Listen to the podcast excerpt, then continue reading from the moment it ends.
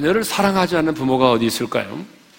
뭐 가끔 예, 칠곡에서 일어난 사건처럼 아이를 세탁기에 넣고 돌리는 계모도 있고 게임 중독에 빠져서 28개월 된 아이를 살해한 비정의 아버지도 있지만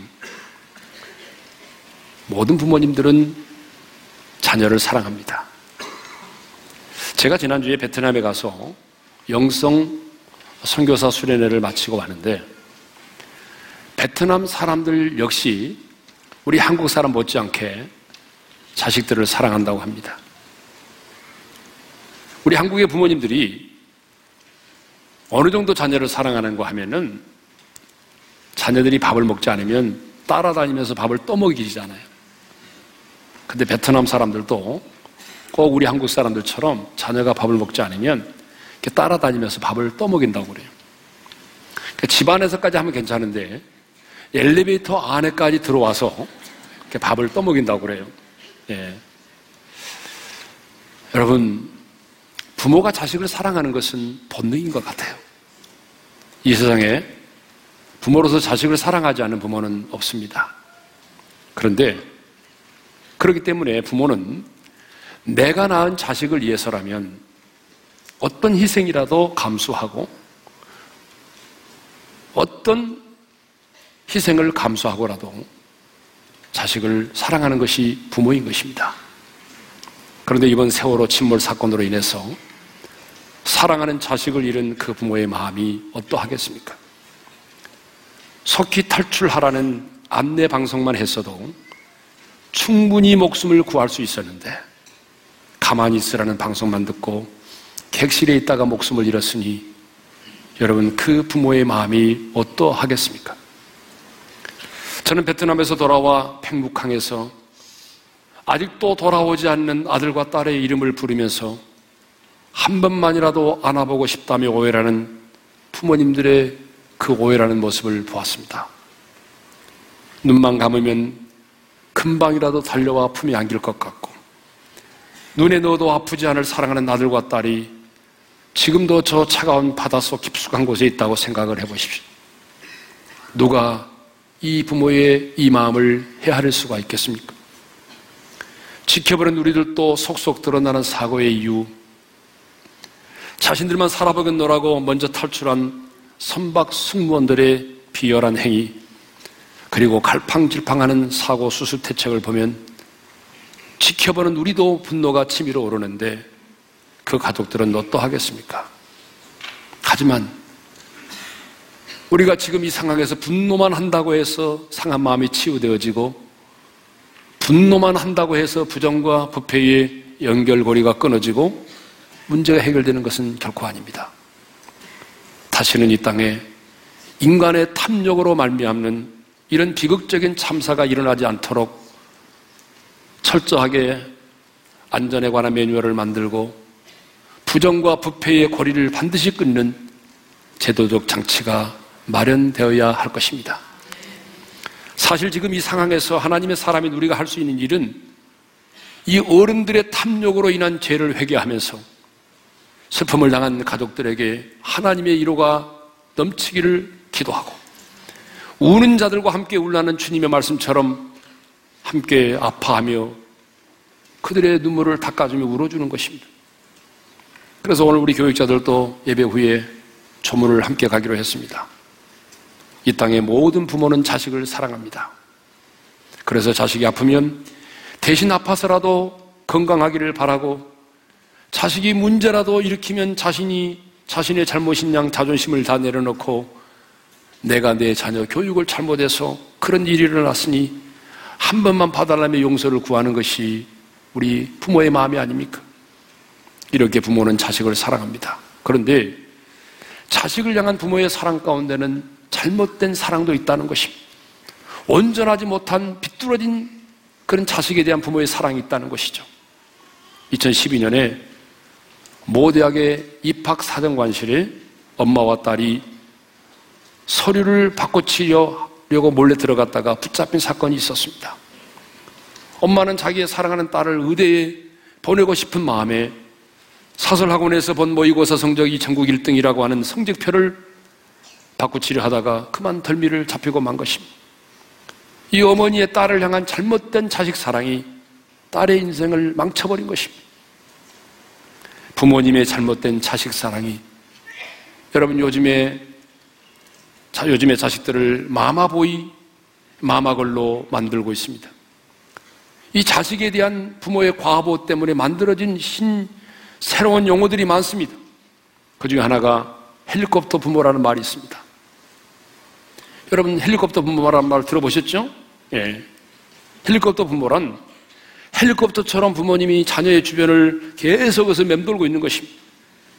그러면서 학교 성적부터 시작을 해서 대학의 진학, 심지어는 취직까지 컨트롤하면서 과잉 보호를 입수하는 부모를 가리켜서 헬리콥터라고 부릅니다. 헬리콥터 부모라고 부릅니다. 이렇게 헬리콥터 부모들이 많다 보니까 자녀들이 대학에 들어가서도 스스로 할 수 있는 것이 많지가 않아요.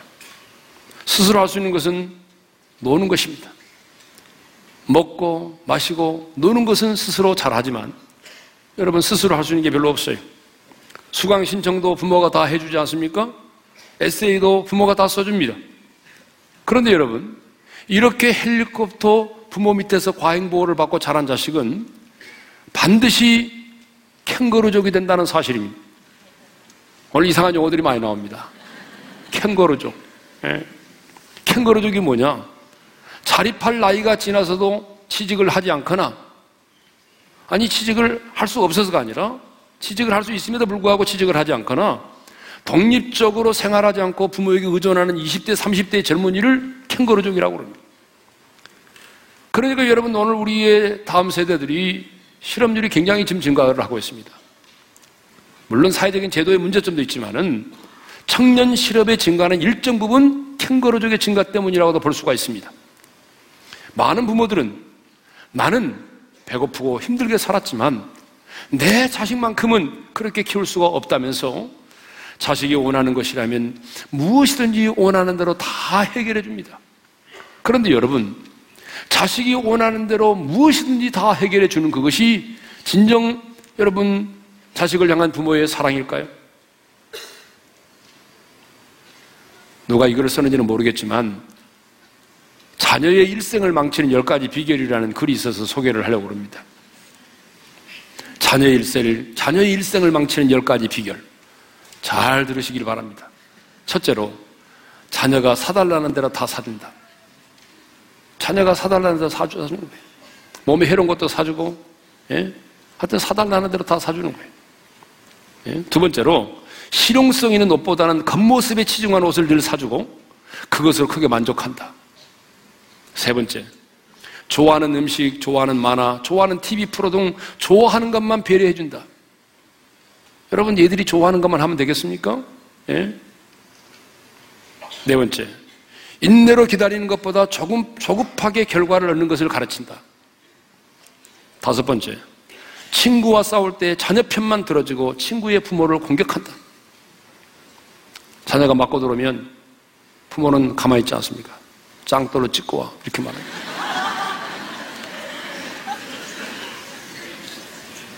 여섯 번째, 성실하게 일의 대가를 얻는 것보다 단시일 내에 일확천금을 얻는 방법을 가르친다. 아빠도 지난주에 로또 사왔거든? 너도 사와봐. 우리 기도하고 한 번만 해보자. 일곱 번째, 이웃을 위해서 공부해서 큰 사람이 되는 것보다 사리 사욕을 위해서 공부해서 큰 사람이 되기를 가르친다. 여덟 번째, 매를 들지 않고 무조건 감사해준다. 아홉 번째, 베풀기보다는 소유하는 방법만을 가르친다. 열 번째, 경건한 인생을 위해 고난당하는 삶보다는 세속적인 삶, 인생을 위해서 편하게 사는 삶을 가르친다. 여러분, 자식은 내 소유가 아닙니다. 하나님께서 내 가정에 맡긴 하나님의 소유요, 하나님의 선물입니다. 그러므로 우리는 어릴 때부터 우리의 자녀들이 창의적이고 독립적인 인격으로 자라도록 해야 됩니다. 여러분, 원상의 화초처럼 나약한 자로 키우면 안 됩니다. 그건 성경적이 아니에요. 여러분, 성경은요, 우리의 자녀들을 강하고 담대한 자로 세상이 감당할 수 없는 자로 그렇게 키우기를 원하는 거죠. 왜냐하면 그래야만이 부모를 떠나서 온전한 가정을 이룰 수 있기 때문에 그렇습니다. 성경이 말하는 결혼의 첫 번째 조건이 뭔지 아십니까? 돈이 아닙니다. 성경이 말하는 결혼의 첫 번째 조건은 부모를 떠나는 것이에요. 여러분 마태복음 19장 5절을 읽겠습니다. 시작. 그 부모를 떠나서 아내에게 합하여 그 둘이 한 몸이 될지니라. 결혼은 여러분 결혼의 첫 번째 조건은 내가 부모를 떠나서 독립적으로 내가 생각하고 판단할 수 있는 인격이 되었을 때 하는 거예요. 부모를 떠나라는 말은 인연을 끊어라 그런 얘기는 아니잖아요. 예? 그러므로 여러분의 자녀를 절대로 마막을 마마보이로 만들지 않기를 바랍니다. 여러분의 자녀들을 캥거루족으로 만들지 않기를 바랍니다. 성경을 보게 되면 우리 예수님도 나약한 자로 어린 시절을 보내지 않았습니다. 우리가 예수님의 어린 시절에 대한 기록이 별로 없지만 여러분 아, 누가복음 2장 40절에 보게 되면 예수님의 어린 시절에 대한 모습이 기록되어 있습니다. 다 같이 읽겠습니다. 시작. 아기가 자라며 강하여지고 지혜가 충만하며 하나님의 은혜가 그에 의해 있더라. 우리 예수님의 어린 시절을 묘사하고 있는데 자라며 강하여지고란 강하여지고. 그러니까 여러분 예수님의 어린 시절도 나약한 모습이 아니었다는 거예요. 주님이 오실 길을 예비했던 세례 요한의 어린 시절의 모습도 여러분 누가복음 1장 80절에 보게 되면 이렇게 기록하고 있습니다. 우리 다 같이 읽겠습니다. 시작. 아이가 자라며 심령이 강하여지며 이스라엘에 나타나는 날까지 빈들에 있으니라. 아이가 자라며 심령이 강하여지고 그랬습니다. 여러분, 아주 나약한 모습이 아니었다는 거예요. 그러니까 성경이 우리에게 가르쳐 주는 그 우리 아이들의 모습은 어떤 뭐 나약한 모습이 아니라 정말 심령이 강한 자의 모습이라는 거예요. 예? 자식을 향한 부모의 잘못된 사랑 때문에 오늘 우리의 자녀들이 여러분 굉장히 나약해졌어요. 그래서 여러분 우리의 자녀들이 얼마나 나약해졌냐 그러면 실제로 미국에서 있었던 일인데 공부도 잘하고 참 지금까지는 속을 썩인 적이 없던 그 자식이 이번에 스케이트를 타러 가라고 간다 가겠다고 했을 때 부모가 날씨가 추우니까 오늘은 가지 마라. 스케이트를 타러 가지 마라고 하는 그 한마디의 상처를 받고 권총으로 자살을 했어요. 여러분, 스케이트를 타러 가지 말라는 그 한마디에 무너진 거예요. 그만큼 나약해요. 우리 아이들이 얼마나 나약해졌는지 아십니까, 여러분? 우리 아이들이 학교에서 성적이 몇 등만 뒤로 밀려나도 정신을 못 차립니다. 자살을 생각해요. 자식을 향한 부모의 잘못된 사랑 때문에 우리의 자녀들이 관계를 잘 맺지 못합니다. 왜냐하면 언제나 자기중심적인 그런 사고를 해왔기 때문에 직장에 들어가서도 관계를 맺지 못하고 군에 들어가서도 사람들과 전우들과 관계를 맺지 못합니다. 인내하지 못합니다. 너무나 쉽게 좌절하고 포기하고 인생을 힘들게 살아갑니다. 그러니까 여러분, 자식을 향한 부모의 잘못된 사랑이 내 자녀로 하여금 인생을 망치게 만드는 것입니다. 여러분, 우리는 자식을 사랑하기 때문에 사랑한다고 하지만 우리의 그 자식을 향한 부모의 잘못된 그 사랑이 우리의 자녀를 세상에 적응하지 못하게 만들고 우리의 자녀로 하여금 세상 속에서 강한 자가 되지 못하게 만들고 우리의 그 잘못된 그 사랑이 자녀들로 하여금 세상에서 인생을 망치게 만들고 있는 것입니다. 그런데 오늘 본문을 보게 되면 자식을 사랑하되 잘못된 사랑으로 자식을 사랑했던 한 어머니가 나옵니다. 비뚤어진 자식으로 자식의 인생을 망쳐버린 한 어머니가 나옵니다. 그 사람이 누굽니까? 바로 미가의 어머니입니다. 1절을 보게 되면 에브람 산지에 살고 있는 미가라는 사람이 등장을 하죠. 우리 다 같이 읽겠습니다. 시작. 에브람 산지에 미가라 이름하는 사람이 있더니 에이, 미가 이름이 얼마나 아름다운지 모릅니다. 미가 여러분 아름답잖아요. 이름이 이 미가라는 이름의 뜻이 뭐냐 그러면 여호와와 같은 이가 누구인가라는 뜻이에요. 그러니까 이 미가의 어머니는 아들을 낳고 여호와 하나님만이 유일하신 하나님이시기 때문에 오직 여호와 하나님만을 경배하고 오직 하나님의 영광을 위해서 살도록 하기 위해서 그렇게 아름다운 미가라는 이름을 지어준 겁니다. 미가. 예. 얼마나 멋지고 아름다운 이름인지 모릅니다. 미가의 어머니는 어느 어머니들과 마찬가지로 아들 미가를 무척이나 사랑했습니다. 그리고 누구보다도 내 아들 미가가 잘 되기를 바라고 성공하기를 바라고 복 받기를 원하는 마음이 간절했습니다. 어떻게 알 수 있느냐? 2절 하반절에 보게 되면 어머니가 이런 말을 하고 있어요. 다 같이 읽겠습니다. 시작. 내 아들이 여호와께 복 받기를 원하노라. 그러니까 이 어머니의 마음속에는 아들 미가가 누구보다도 성공하고 잘 되고 복 받기를 원하는 그런 간절한 마음을 가지고 있었다고 말이죠.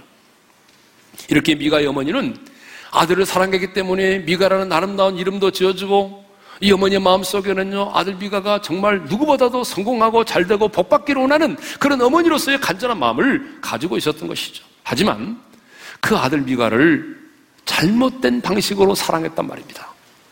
자식을 사랑하되 비뚤어진 자식 사랑을 한 것입니다. 그러면 미가 어머니의 이 비뚤어진 자식 사랑이 어떤 것인지를 구체적으로 한번 살펴보겠습니다. 첫째는 잘못을 아들의 잘못을 징책하지 않았다라고 하는 것이죠. 자, 2절 상반절을 읽겠습니다. 다 같이 시작. 그의 어머니에게 이르되 어머니께서 은 천백을 잃어버리셨으므로 저주하시고 내 귀에도 말씀하셨더니 보소서 그 은이 내게 있나이다. 내가 그것을 가졌나이다. 자, 어머니가 돈을 잃어버렸습니다. 얼마를 잃어버리냐면 은 천백을 잃어버렸어. 그 당시 합해 단위로 은 천백 세계를 잃어버린 거죠. 은 천백 세계는 어느 정도 되느냐? 은의 무게로 따진다고 한다면 12.54kg입니다. 12.54kg을 오늘로 돈으로 계산해 보게 되면 약 4,400만 원 정도 되는 돈입니다. 약 5천만 원 정도 되는 돈이죠. 여러분, 그 어머니가 집에서 5천만 원을 잃어버렸다면 이 집이 부자입니까? 가난한 집입니까? 부자예요? 가난한 집이에요? 부자죠. 그러니까 미가의 집은 굉장히 부유한 집이었어요. 그래서 어머니가 딱 보니까 5천만 원을 누가 훔쳐갔단 말이죠. 그래서 어머니가 이렇게 얘기를 했습니다. 내 돈을 훔쳐간 자에게는 저주가 임할지어다. 이렇게 선포를 하고 다녔어요. 근데 여러분 범인은 멀리 있지 않았습니다. 바로 자기가 그렇게 사랑했던 아들 미가였어요. 그 아들 미가가 내 돈을 훔쳐간 자는 저주를 받을지어다 이 어머니의 말을 듣게 됐어요. 그래서 어머니가 선포한 그 저주가 내게 혹시 임하지 않을까라는 두려움 때문에 어머니에게 그 돈을 가지고 와서 말합니다. 내가 그것을 가져간 나이다. 내가 그것을 가졌 나이다. 가진 게 아니라 훔친 것이죠. 여러분, 이렇게 미가가 내가 어머니의 그 돈을 훔쳤습니다라고 자신의 죄를 실토했을 때에 여러분 이 어머니는요 도둑질한 자식의 죄에 대해서 반드시 질책을 해야만 했습니다. 그런데 오늘 본문을 보게 되면 미가의 어머니는 정말 의외의 반응을 보입니다. 어떻게 반응했는지 여러분 2절 하반절을 읽겠습니다. 다 같이 시작. 그의 어머니가 이르되 내 아들이 여호와께 복받기를 원하노라 하니라. 여러분 아들이 5천만 원이나 되는 그 많은 돈을 훔쳐갔다가 혹시 자기에게 저주가 임하지 않을까 해서 실토하면서 그 돈을 가지고 왔습니다. 그렇다면 그 어머니는 반드시 죄를 지은 도둑질한 그 죄에 대한 질책이 필요한데 너무나 뜻밖에도 뭐라고 말했다고요? 내 아들이 여호와께 복받기를 원하나이다. 자녀가 잘 되기를 원했어요. 여러분 정말 자녀가 잘 되기를 원하고 정말 이 아들이 저주를 받지 않기를 원했다고 한다면 어떻게 해야 될까요? 율법에 명시된 대로 속건제를 드려야 됩니다. 내 자녀가 도둑질하는 죄를 지었기 때문에 율법에 명하고 있는 대로 속건제를 드려서 그 죄를 사함받도록 해야 되는데 그 어떤 속건제도 드리지 않았습니다. 도리어 여호와께 복만을 받기를 원했다는 것입니다. 부모는 부자가 되는 것보다 여러분 내 자녀에게 정직을 먼저 가르쳐야 됩니다. 졸지 마세요. 네. 돈을 버는 것보다 돈을 어떻게 바르게 사용할 수 있는지를 가르쳐 줘야 됩니다. 공부만을 강요할 것이 아니라 사람으로서 내가 어떻게 살아야 되는지 여러분 그것을 우선 가르쳐야 되는 거예요. 근데 요즘 우리가 그걸 가르치지 못하고 있잖아요. 서양에서 실제로 있었다는 한 사형수와 그 어머니에 대한 얘기가 전해져 오고 있습니다. 한 사형수가 사형을 언도받고 사형을 집행하던 그날에 요구를 했습니다. 내 어머니와 마지막 작별 인사를 하게 해달라고. 그래서 그게 간청이 받아들여져서 어머니가 이제 그 마지막 사형 집행되는 그날에 사형장에 어머니가 오게 됐어요. 그래서 많은 분들이 생각을 했어요. 저 끔찍한 사형수도 죽음의 순간에는 어머니를 그리워하는구나. 이렇게 생각을 했단 말이죠. 그런데 여러분, 사형수의 생각은 달랐던 것이죠. 이제 마지막으로 이 사형수가 어머니와 작별의 마지막 키스를 하는 순간인데 갑자기 이 사형수가 어머니의 혀를 깨물어 버린 거예요. 어머니의 입에서 피가 낭자했어요. 지켜보던 사람들이 놀랐어요. 도대체 이게 어떤 일이냐? 왜 이런 짓을 했느냐? 라고 말하니까 사형수가 이렇게 말했어요. 내가 오늘 이렇게 사형수가 된 것은 바로 저 어머니 때문입니다. 나는 지금도 기억하고 있습니다. 내가 어려서 어머니와 함께 이웃집에 놀러 갔다가 그 집에서 예쁜 장난감을 하나 몰래 집어왔습니다. 그런데 어머니는 그 사실을 알고 있었지만 한 번도 내게 나무란 적이 없습니다. 그뒤 나는 그만 남의 것이지만 내 마음에 드는 것은 무엇이든지 어떤 수단을 써서라도 집어오게 되었고 나중에는 남을 해치면서까지 내가 원하는 것을 빼앗게 되었습니다. 그때 만일 내 어머니가 내가 남의 물건을 훔쳐왔을 때 질책을 하고 징계를 했다면 내가 오늘의 사형수는 되지 않았을 것입니다. 여러분, 우리의 자녀들이 잘못된 길로 나아갈 때 우리는 질책을 해야 되는 것이죠. 그런데 오늘 우리 자녀들에 대한 질책이 없습니다. 그러나 여러분, 그것은 자녀를 진정으로 사랑하는 것이 아닙니다. 엘리 제사장을 보십시오. 엘리 제사장에게는 흠리와 비누아스라는 두 아들이 있었어요. 여러분, 이 두 아들이 해막에서 수종되는 여인과 동침을 했습니다. 뿐만 아니라 하나님께 드리는 제사를 멸시했습니다. 엘리 제사장은 두 아들이 하나님의 성전에서 수종되는 해막에서 수종되는 여인과 동침을 하고 하나님의 제사를 멸시하고 있다는 그런 소식을 다 듣고 있으면서도 두 아들을 칭책하지 않았어요. 마땅히 행할 바를 아이들에게 가르치지 않았습니다. 여러분 그 결과가 어떻게 됐습니까? 그 결과 두 아들도 잃고 자기도 슬픈 최후를 맞이했어요. 성경에 나오는 말 가운데 가장 큰 저주가 무엇입니까? 이가봇입니다. 이가봇. 이가봇이 뭐냐? 하나님의 영광이 떠났다는 거죠. 하나님의 영광이 그 가문에서 떠나고 저주가 임했어요. 두 아들을 칭책하지 않은 결과입니다. 두 아들에 대해서 잘못된 사랑을 했기 때문에 그 가문이 하나님의 영광에 떠나버린 거죠. 그러므로 자녀가 잘못된 길로 나가면 여러분 반드시 징계할 수 있기를 바랍니다. 3원 13장 24절에 보게 되면 이런 말씀이 있어요. 다 같이 읽겠습니다. 시작. 매를 아끼는 자는 그의 자식을 미워함이라. 자식을 사랑하는 자는 근실이 징계하느니라. 여러분 이 말씀을 오해하시면 안 됩니다. 매를 아끼는 자는 그의 자식을 미워함이라. 아 그렇구나. 그래서 여러분 돌아가서 오늘 이 말씀에 은혜를 받았다고 하면서 막 싸대기를 때리고 야구방망이로 때려 패고 그러면 안 됩니다. 성경은 분명히 학대를 금하고 있어요. 여러분 학대는 아닙니다. 성경이 학대하라고 말한 적이 없어요. 부모이기 때문에 자식을 학대하라 그런 게 아니라는 거예요. 근실이 징계하라, 근실이. 성경은 말합니다. 근실이 징계하라. 근실이 징계하라는 말이 뭔지 아십니까? 두렵고 떨리는 마음으로 내 자녀를 훈련시키라 그 말이에요. 내 자가 잘못된 길로 나가면 하나님 앞에서 두렵고 떨리는 마음을 가지고 여러분 내 자녀를 그렇게 하면 안 될 수 있도록 훈련하라는 거예요. 학대하라는 말이 아니에요. 터키 속담에도 그런 말이 있습니다. 아이를 때리지 않은 사람은 후에 자신의 가슴을 치게 될 것이다. 그런데 저는 목회하면서요. 후에 자신의 가슴을 친 부모들을 너무 많이 봤어요. 너무 많이 봤어요. 너무 많이 봤어요. 목사님, 제가 잘못했어요. 우리 아이들 어릴 때부터 철저하게 하나님의 말씀으로 훈련하고 신앙에 내가 본을 보이고 철저하게 어릴 때부터 그들이 마땅히 행할 길을 내가 우리 아이에게 가르쳤다면 오늘 이런 일이 없을 텐데.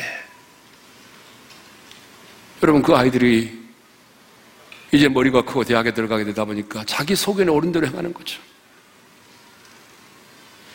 통성연애에 빠지는 거예요.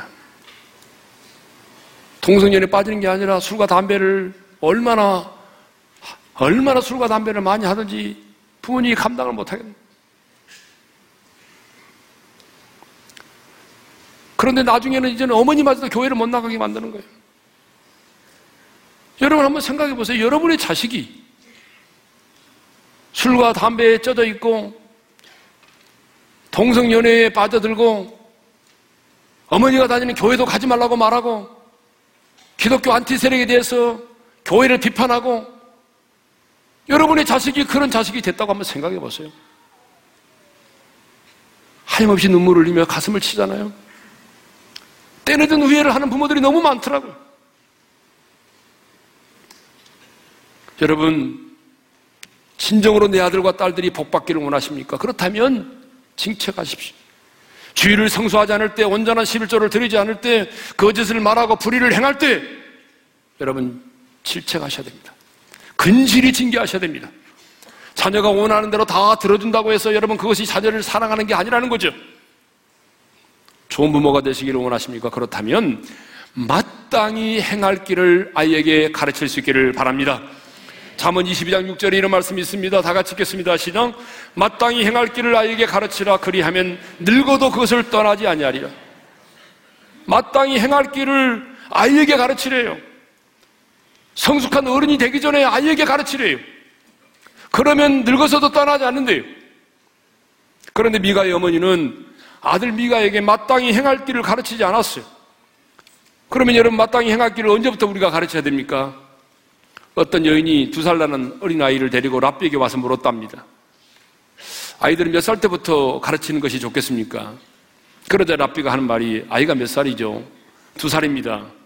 그러면 2년 늦었습니다. 이렇게 답을 하더라는 거예요. 무슨 말이냐면 신앙의 교육은 조기 교육입니다. 신앙의 교육은 어릴 때 하면 어릴 때 하는 것만큼 효과가 있는 것이에요. 태중에 있을 때 해야 됩니다. 여러분 어린아이 때 해줘야 되는 거예요. 예? 직장에 가서 돈 버는 것도 중요하지만 내 아이의 자녀의 형적 교육은 더 중요해요. 사랑하는 성도 여러분, 미가의 어머니는 아들 미가가 잘 되기를 바라고 복을 받기를 원하는 간절한 마음을 가지고 있었지만 아들의 잘못을 질책하지 않았습니다. 마땅히 행할 길을 아이에게 가르치지 않았습니다. 그런데 오늘 우리 부모들 가운데 이 미가의 어머니와 같은 분들이 정말 많이 있습니다. 내 사랑하는 자녀가 잘 되기를 바라고 복 받기를 원하면서도 마땅히 행할 길을 아이에게 가르치지 않습니다. 잘못을 보고도 칭책하지 않습니다. 근실이 징계하지 않아요. 세상의 교육은 과외를 시키면서까지 하면서도 신앙의 교육은 뒷전입니다. 시험이 있다고 그러면 수련회도 보내지 않습니다. 그러나 그것은 내 자식을 진정으로 사랑하는 것이 아닙니다. 여러분, 그것은 여러분의 자식을 망치는 것이고 죽이는 것입니다. 때리는 후회를 하고 가슴을 치지 말고 지금이라도 늦지 않았습니다. 여러분, 지금이라도 여러분의 자녀들을 마땅히 행할 길을 가르치실 기를 바랍니다. 미가의 어머니의 두 번째 잘못된 자식 사랑이 뭐냐? 아들을 위하여 신상을 만들었다는 것이죠.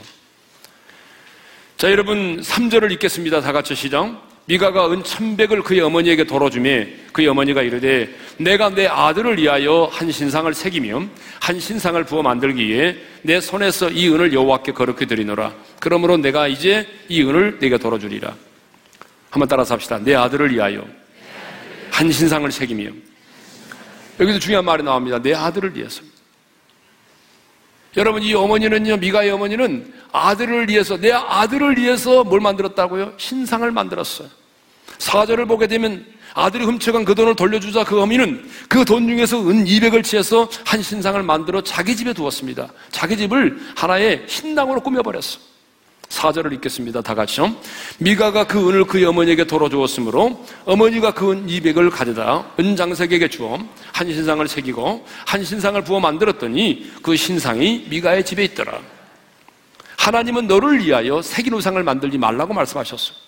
그런데 하나님은 분명히 너를 위하여 새긴 우상을 만들지 말고 그렇게 말씀하셨는데 미가의 어머니는 내 아들을 위하여 한 신상을 만들었던 것입니다. 미가의 어머니는 아들이 복받기를 원하는 그 간절한 마음 때문에 아들을 위해서 엄청난 액수를 들여서 신상을 만들고 자기 집을 산당으로 만들어 버렸어. 내 아들이 복을 받을 수만 있다면 내가 무엇인들을 못하겠는가? 여러분 이것이 우리 부모님들의 대부분 마음이 어머니 입장에서 보게 되면 아니 자식이 잘 될 수만 있다면 자식이 원하는 대학에 들어갈 수만 있다면 자식이 성공할 수만 있다면 자식이 복을 받을 수만 있다면 무엇이든 못하겠는가? 이것이 대부분의 어머니들 가지고 있는 공통된 마음이라 그 말이 아마 미가의 어머니는 그것이 자식을 사랑하는 길이고 자식을 위해서 해줄 수 있는 어머니로서의 최고의 길이라고 생각을 했던 것 같습니다. 이것을 보면 미가의 어머니는 자식을 사랑하되 잘못된 사랑, 비뚤어진 사랑을 하고 있었습니다. 진정으로 자식을 사랑하는 것이 무엇인지를 잘 몰랐어요. 그렇기 때문에 아들이 돈을 훔쳐갔지만 징책하지 않고 속건제도 드리지 아니하고 복받기를 원하면서 그 아들을 위해서 우상을 숭배했던 것입니다. 그러나 그것은 진정으로 자식을 사랑하는 일이 아니었습니다. 미가의 어머니는 아들이 잘 되기를 바라고 복받기를 위해서 잘못된 사랑을 했는데 그 결과가 무엇입니까? 여러분 그 결과를 보게 되면 끔찍합니다. 첫째로 아들을 우상 숭배자로 만들어 버렸어. 5절을 읽겠습니다. 다 같이 시죠. 그 사람 미가에게 신당이 있으므로 그가 예복과 드라빕을 만들고 한 아들을 세워 그의 제사장으로 삼았더라. 여러분 미가는요 어머니에게서 뭘 본지 아세요? 자신의 복을 위해서 아들의 복을 위해서 우상을 만들어 섬기는 것을 보았어요.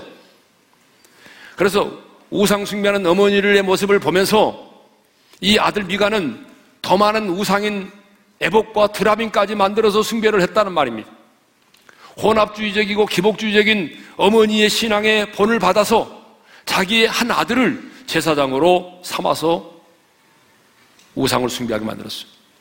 그러니까 여러분 자기의 손주까지도 우상을 숭배하게 만든 것이죠.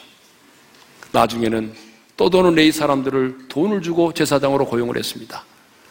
제가 11조 관한 설교를 하면서 얘기했지만 당시의 사람들이 11조를 드리지 않아서 기업을 받지 못한 레위 지파들이 성전에서 수종드는 일을 해야 되는데 생계가 위협을 당하니까 그 레위 지파들이 떠돌아다녔어요. 그 떠돌아다니는 레위 지파 한 사람을 자기 집의 제사장으로 연봉을 주고 고용을 해서 하나님을 예배하는 일을 하게 한 것이 아니라 우상을 섬기는 일을 헌신하게 만들었어요. 여러분, 한 어머니의 삐뚤어진 자식 사랑이 자기의 아들과 손주까지, 제사장까지 우상을 숭배하는 자가 되게 만들었다는 것이죠. 두 번째로, 저주의 통로가 되어버렸습니다. 어머니의 비뚤어진 자식 사랑은 미가로 하여금 축복의 통로가 된 것이 아니라 저주의 통로가 되게 만들었어요. 그래서 방금 말씀드린 것처럼 이 미가가 우상을 숭배할 뿐만 아니라 또 미가의 아들로 하여금 우상을 숭배하게 만들었습니다. 뿐만 아니라 레이지파 하나님을 섬기는 레이지파까지 고용을 해가지고 그 역시 우상을 숭배하는 자가 되게 만들었어요. 저주의 통로가 되어버린 거죠. 뿐만 아니라 열두 지파의 중에서 열두 지파 중에 하나인 단지파로 하여금 극심한 우상숭배에 빠지게 만들었습니다. 그리고 그 결과 단지파는 이스라엘 역사 속에서 보게 되면 잃어버린 지파로 몰락의 길을 걷게 되고 역사 속에서 사라져버립니다. 여러분 그래서 이스라엘에 보게 되면 열두 지파 가운데 단지파가 역사 속에 사라져버렸어요. 그래서 그것을 이상하게 해석하는 사람도 있더라고요. 그 단지파가 우리 민족이 우리 여기까지 와가지고 우리 당군 조상이 됐다고. 네, 말도 안 되죠. 어머니 한 사람의 비뚤어진 이 자식 사랑이 내 사랑하는 아들 미가로 하여금 축복의 통로가 되게 하는 것이 아니라 저주의 통로가 되게 만들었어요. 그래서 그 선주까지 우상을 숭배하는 저주 아래 매겨. 이스라엘의 한 민족으로 하여금 우상을 숭배하게 만들고 역사 속에서 여러분 몰락하게 만들어버리는 그런 저주의 근원이 되고 말았다는 얘기입니다. 세 번째로 모든 것을 잃어버렸습니다. 사사기 18장 17절 상반절을 읽겠습니다. 다 같이 시작. 그 땅을 정탐하러 갔던 다섯 사람이 그리로 들어가서 새긴 신상과 애복과 드라빈과 부어 만든 신상을 가져갈 때에 자, 무슨 얘기냐 그러면 단지파가 땅을 정탐하러 다니다가 미가의 집에 들어갔어요. 미가의 집에 들어가서 유숙하면서 뭘 봤어요? 거기에 만들어진 신상을 본 거예요. 애복과 드라빔을 본 거예요. 아, 그래서 그들이 그걸 보고 난 다음에 우리도 저걸 가지고 가서 우리도 저 우상을 숭배하자. 그래서 복을 받자. 이런 마음이 생겼어요. 그래서 이들이 정예부대 600명의 정예부대를 데리고 와가지고 미가의 집을 습격을 해가지고 미가의 집에 있던 모든 우상들을 자기들이 복을 받겠노라고 다 빼앗아 가고 고용했던 레이지파 제사장까지 그들이 데리고 가버렸어요. 그때에 허탈한 심정으로 그것을 바라보는 미가가 이렇게 고백을 합니다. 사사기 18장 24절입니다. 다 같이 시작. 미가가 이르되 내가 만든 신들과 제사장을 빼앗아 갔으니 이제 내게 오히려 남은 것이 무엇이냐? 우리 한번 따라서 합시다. 이제 내게 오히려 남은 것이 무엇이냐? 여러분 남은 것이 무엇이냐 이 말은 무슨 말입니까? 이제 남아 있는 게 없다는 거죠. 미가의 어머니는 사랑하는 아들이 복을 받기 위해서 자신의 집을 신당으로 만들고 신상을 만들어 생기게 했지만은 결과적으로 보니까 뭐예요? 나중에는요 모든 것을 다 잃어버리고 말았다는 것이죠. 신앙도 잃어버렸습니다. 명예도 잃어버렸어요. 재물도 잃어버렸어요. 아들이 내 사랑하는 아들이 복 받기를 원해서 이토록 많은 물질을 투자하고 이렇게 많은 정성을 쏟아부었는데 결과적으로는 뭡니까? 믿음도 잃고 재물도 잃고 명예도 잃었어요. 모든 것을 다 잃어버리고 말았다는 것입니다. 오늘 많은 부모님들이 자식을 위해서 올인하고 있습니다. 정말 우리 한국의 부모님들은 내 사랑하는 자식을 위해서 그 많은 물질, 그 많은 에너지, 그 많은 정성을 쏟아붓고 있습니다. 그런데 결과는 만족스럽지 못합니다. 왜 그럴까요? 여러 가지 이유가 있겠지만 그 중에 하나는 우리가 부모로서 자식을 그토록 사랑하고 있지만 만족스러운 결과를 얻지 못하는 이유는 우리가 자식을 사랑하지만 비뚤어진 잘못된 사랑을 하고 있기 때문이라 그렇습니다. 자식을 사랑하지 않은 부모가 어디 있겠습니까? 그러나 여러분, 자식을 사랑하되 하나님께서 우리에게 가르치시는 그 방식대로 사랑해야 됩니다. 잘못된 사랑, 비뚤어진 사랑을 하면 안 돼요. 비뚤어진 자식 사랑은 여러분, 여러분의 자식으로 하여금 복을 받게 하는 것이 아니라 도리어 여러분의 자식을 망치는 것입니다. 오늘 부모로서 내가 비뚤어진 자식 사랑을 하고 있지는 않는지 여러분 한번 점검해 보십시오. 오늘 하나님은 저와 여러분에게 말씀하십니다. 내가 너의 가정에 맡긴 너의 자녀를 미가로 만들지 마라.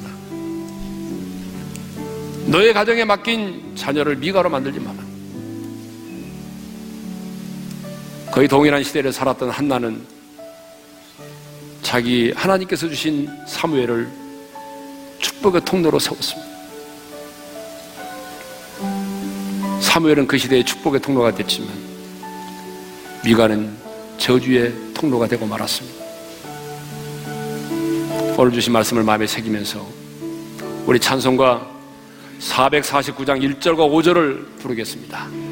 예수 따라가며 복음 순종하며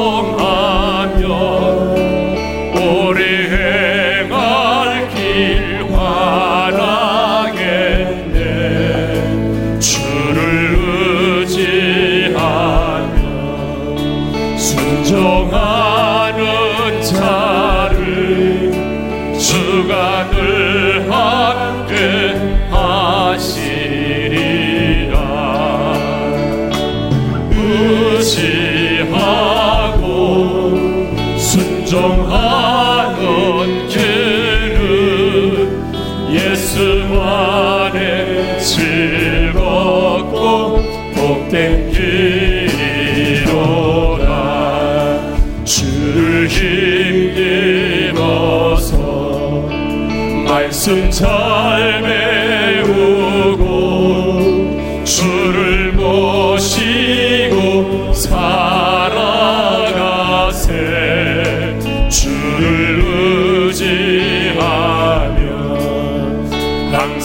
항상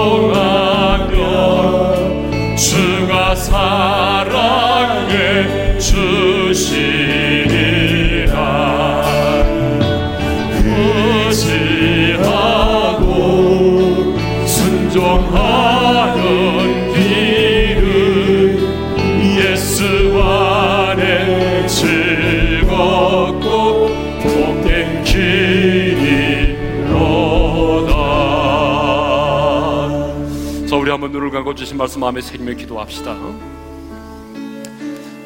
여러분 자녀를 사랑하지 않는 부모가 어디 있겠습니까? 미가의 어머니도 미가를 사랑했어요. 누구보다도 사랑했어요. 내 사랑하는 아들 미가가 복받기를 원하고 성공하기를 원하고 잘 되기를 원하는 마음을 가지고 있었어요. 근데 문제는 잘못된 사랑을 했다는 거예요. 비뚤어진 자식 사랑을 했다는 거예요. 오늘 하나님께서 우리에게 이 말씀을 주신 것은 오늘 우리 가운데 자식을 사랑하지만 비뚤어진 자식 사랑을 하고 있는 부모가 많이 있다는 거예요.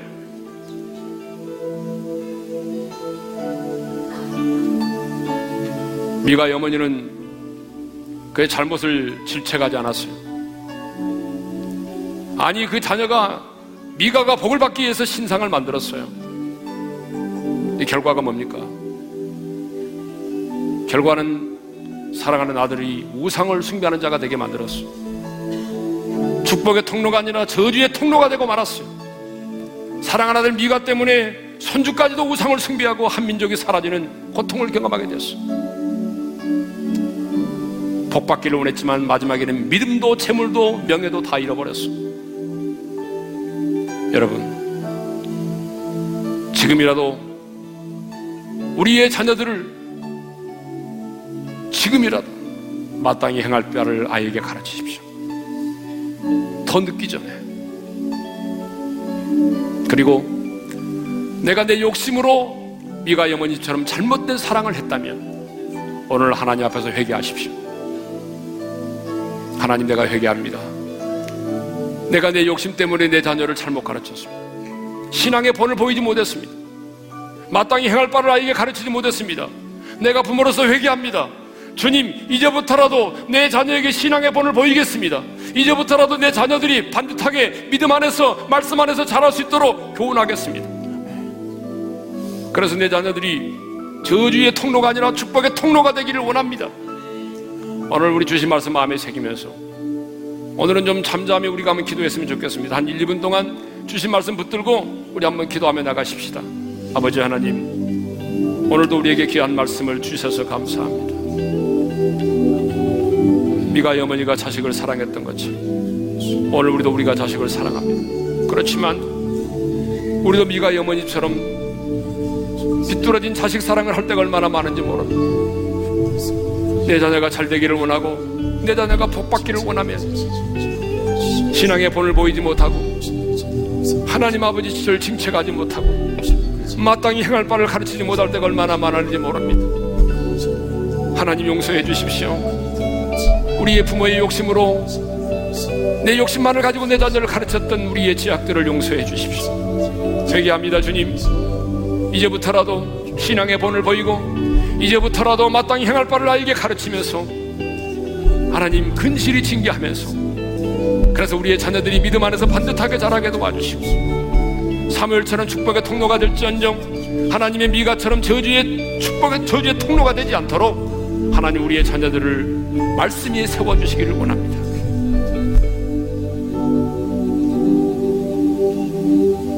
이제는 우리 주 예수 그리스도의 은혜와 하나님 아버지 영원한 그 사랑하심과 성령님의 감동하심과 교통하심과 축복하심이 자식을 사랑하되 비뚤어진 자식 사랑을 하지 아니하고 마땅히 행할 바를 아이에게 가르치며 근실히 징계하며 신앙의 본을 보임으로 말미암아 우리의 자녀들이 저주의 통로가 아닌 축복의 통로가 되기를 소망하는 사랑하는 우리 어린의 모든 성도들 위해 이제로부터 영원토록 함께 하시기를 축원하옵나이다. 아멘.